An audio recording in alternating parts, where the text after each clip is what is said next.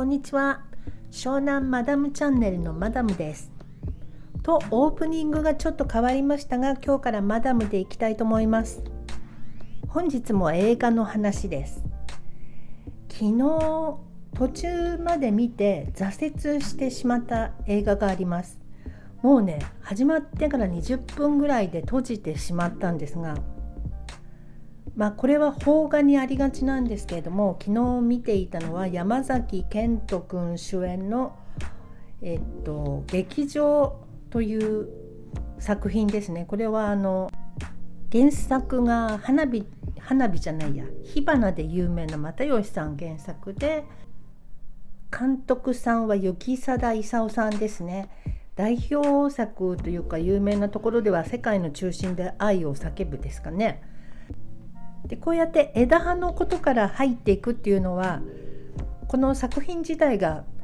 ちょっとねもう一つっていうかとにかく退屈だったんですよ。あの見ていて山崎賢人君演じるところの主人公の演劇の脚本とかを書いてる人なのかな。このこの男の子のダメっぷりと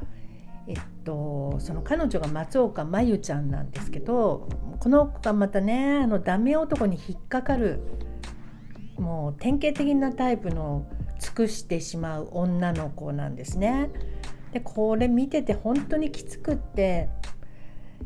なんかね自分の昔を見てるようで本当にちょっときつかったですね。ふうって感じなんですけどところでこのスタンド FM には映画界の重鎮兄貴こと吉郎さんという方がいらっしゃるんですがその吉郎さんがね最近というか7月ぐらいからご自分の配信を始めたんですけど「日々これ映画」という、え、番組ですね。こちらで、え、この作品を取り上げておりましてすっごいね名言のコメントをされているので是非聞きに行っていただきたいと思いますまずは。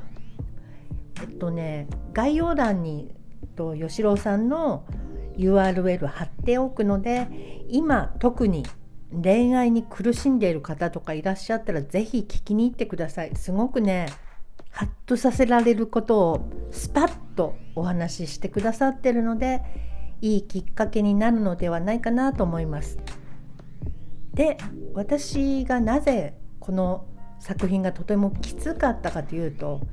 私もねどっちかというとこのダメ男に甘いタイプなんですね。で私の場合は男の子を判断する基準がとにかく才能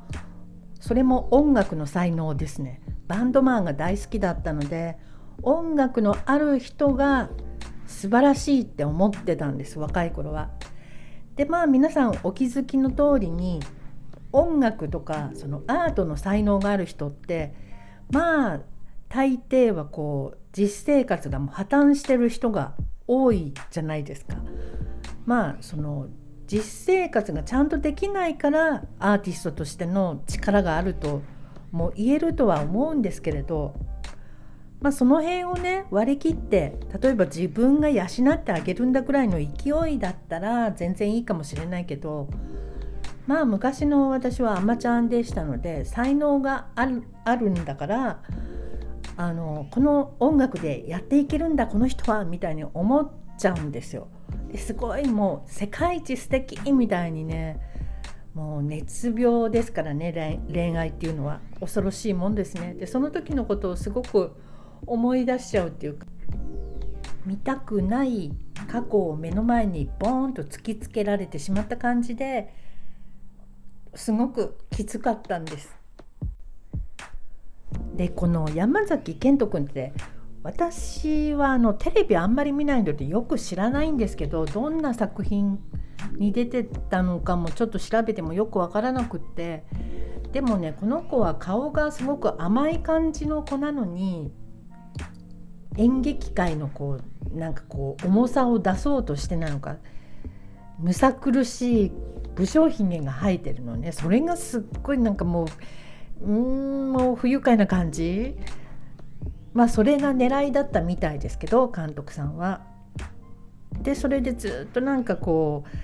う自分本位のことを言っちゃってその場の雰囲気悪くしたりとかねもう本当にね見ていてイライライライラしたんですけどもう最後の5分最後の5分で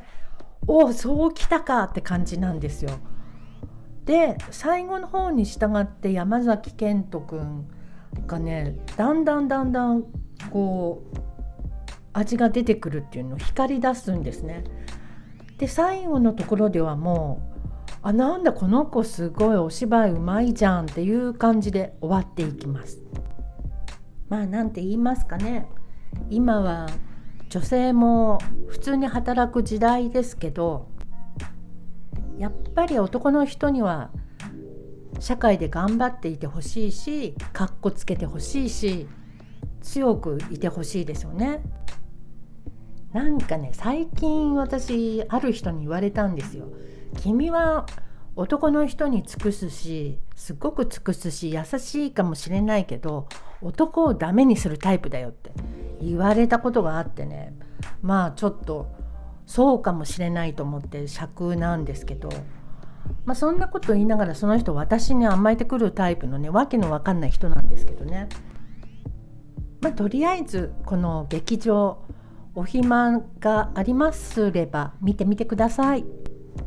というわけで今日は、えー、又吉さん原作の劇場をレビューいたしました。